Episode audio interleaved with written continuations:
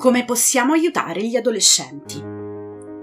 I giovani sperimentano il disagio emotivo in modo diverso dagli adulti, per cui è importante che ci siano dei servizi mirati.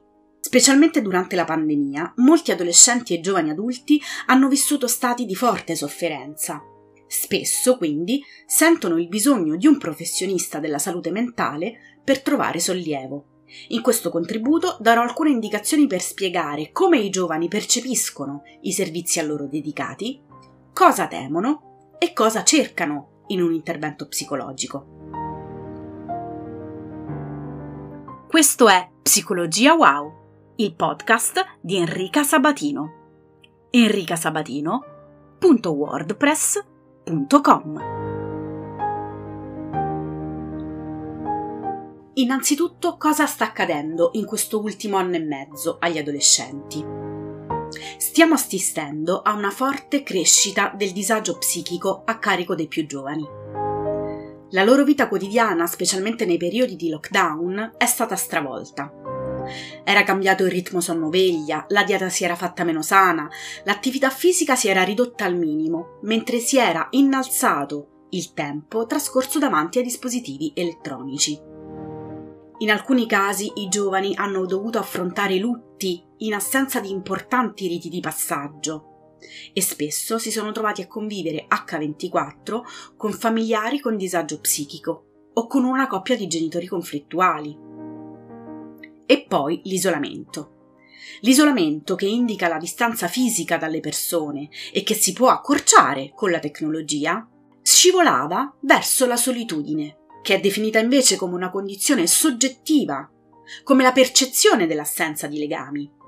La solitudine è fortemente correlata a disagio psichico, a cattiva salute fisica e a un decadimento cognitivo, per cui anche pensare e riflettere diventa faticoso per il giovane che si sente solo. Cosa pensano i giovani dei servizi di salute mentale? Già alcune ricerche precedenti alla pandemia rilevavano una certa diffidenza dei giovani nei confronti dei servizi a loro dedicati. Sembra che li percepiscano poco accessibili o troppo centrati sull'aspetto farmacologico della cura, o ancora troppo rigidi e poco inclini a personalizzarsi sulle loro reali necessità. Inoltre, avvertono poco interesse da parte degli operatori e del sistema in generale a dare informazioni rispetto alle patologie psichiche e alle possibili strade da intraprendere. Come mai temono di rivolgersi a questi servizi? A causa purtroppo dello stigma sociale. Ancora oggi, infatti, avere delle difficoltà emotive per le quali richiedere un aiuto specialistico è stimolo per atti di derisione, mortificazione, addirittura bullismo nella comunità adolescente. Un giovane che dichiara di frequentare uno psicologo, uno psicoterapeuta o uno psichiatra è spesso oggetto di schernimento questo scoraggia in prima battuta la diffusione di informazioni realistiche rispetto a ciò che accade in un ambulatorio, perché i giovani non si sentono protetti nell'aprirsi e quindi nel dare informazione ai loro pari rispetto a cosa davvero accade durante l'intervento psicologico. In secondo luogo, questo schernimento conduce il paziente appunto a non aprirsi con i propri amici e dunque a impoverire la propria rete sociale. Nei casi più gravi il giovane potrebbe decidere di interrompere prematuramente l'intervento o addirittura desistere dal chiedere aiuto, con il rischio di andare incontro a un aggravamento dei sintomi.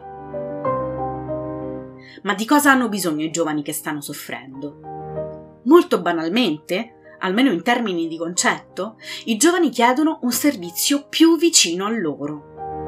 Sarebbe fondamentale fare campagne informative per diffondere sempre di più nei giovani la cultura della cura di sé, anche in senso emotivo e psicologico.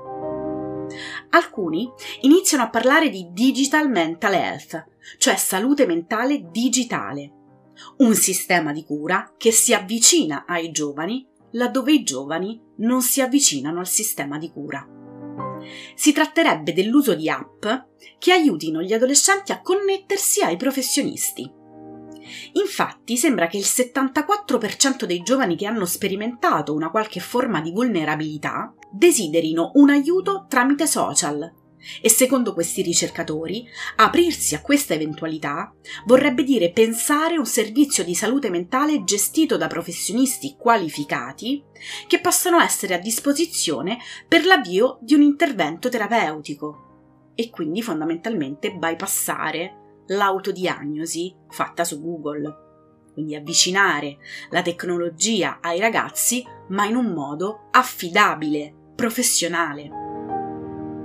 In conclusione, i giovani stanno manifestando un livello particolarmente significativo di disagio psichico, dovuto principalmente all'annullamento di gran parte delle attività sociali che caratterizzano l'adolescenza dei tempi normali, pre-Covid.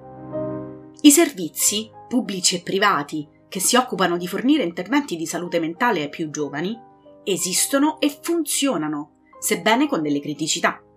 Noi adulti abbiamo il compito di informarci su cosa realmente accade all'interno dei servizi, ripulendo il nostro punto di vista da eventuali allarmismi infondati. Ciò al fine di sostenere i nostri giovani nella decisione di rivolgersi a un professionista che li accompagni in un percorso di cura psicologica e a ritrovare il perduto equilibrio emotivo. Questo è Psicologia Wow, il podcast di Enrica Sabatino. enricasabatino.wordpress.com